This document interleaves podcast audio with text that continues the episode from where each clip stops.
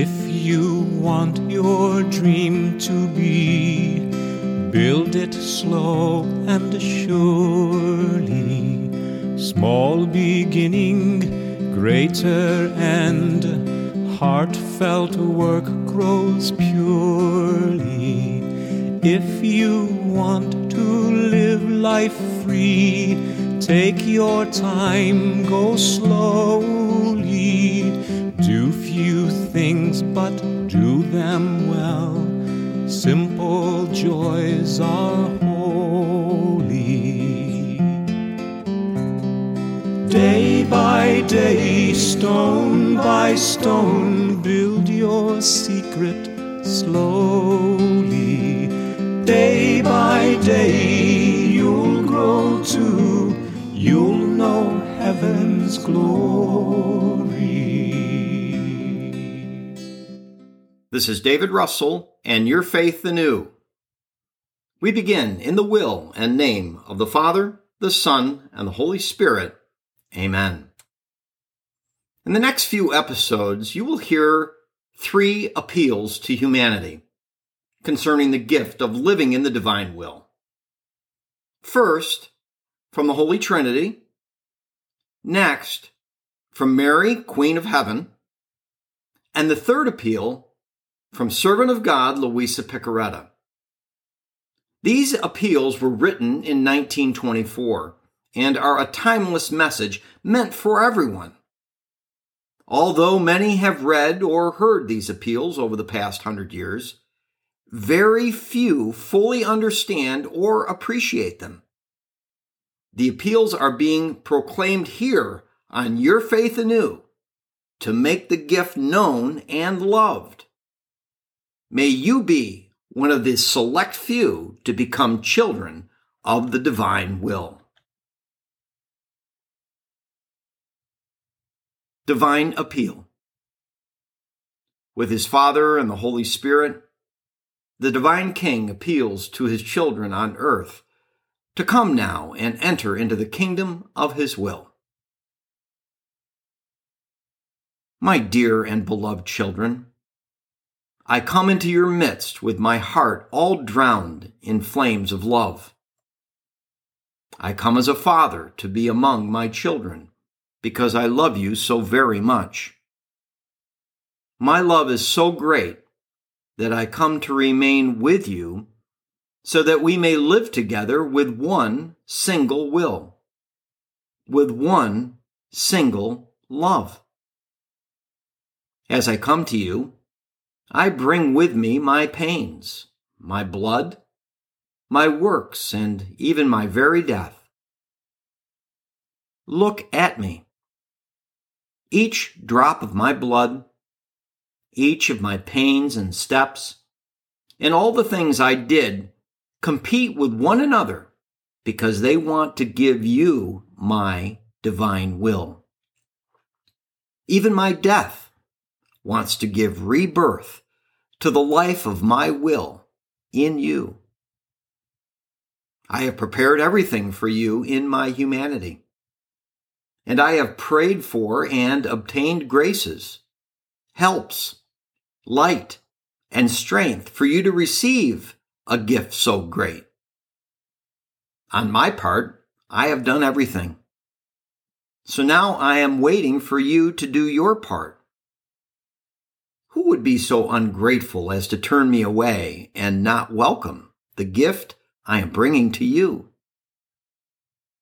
Know that my love is so great that I will forget about your past life, your sins, all your evils, and I will bury them in the ocean of my love to burn them all away. And then we will begin a new life together, all of my will. Who would have the heart to refuse me and send me away without accepting my visit which is so full of a father's love. But if you will welcome me, I will remain with you as a father in the midst of his children. Then we must be in the greatest accord and live together with one will alone. Oh, how much I long for this. How I moan, how I cry, even going into delirium and weeping, because I want my dearest children to gather around me and live with my very own will. It has been almost 6,000 years, and my humanity has sighed so much and shed so many bitter tears because I want my children to come back and live together with me. I want them around me to make them holy and happy again. I weep and weep as I call to them to come back to me. Who would not be moved to compassion over my tears and my love, which goes so far as to suffocate me, even choking me. Among sighs and agonies of love, I go about repeating, My children, where are you? Why don't you come back to your father? Why do you go away from me? Why do you want to wander about poor and full of so many miseries? Your misfortunes are wounds to my heart. I am weary of waiting for you. And since you do not come back to me, I come in search of you because I can no longer contain the love that consumes me. And I am bringing you the great gift of my will. Oh, I beg you, I plead with you be moved to compassion for my so many tears and ardent sighs. I come to you not only as a father, but also as a teacher among his disciples. I want you to listen to me because I will be teaching you surprising things, lessons of heaven, which will carry with them a light that will never go out and a blazing love which endures forever.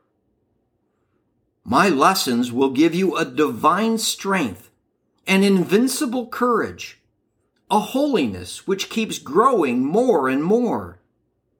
These lessons will light the way for your steps and will guide you along the way to your heavenly fatherland. I come as a king to live among his people but not for the purpose of levying taxes and heaping burdens upon you. No, no. I come because I want your will, your miseries, your weaknesses, all your evils. My sovereignty is really this. I want everything that distresses you and causes you to be unhappy and restless so that I can hide it within my love and burn it all away. As the beneficent, pacific, and magnanimous king that I am, I want to exchange my will for yours, filling you with my most tender love, with my riches and happiness, with my peace and my most pure joy. If you will give me your will, all will be done just as I have said. And you will make me happy, and you will be happy too. I long for nothing else than for my will to reign among you. Heaven and earth will be smiling at you. My heavenly mamma will be sure to be a mother and queen to you. She knows the great good that the kingdom of my will will bring to you.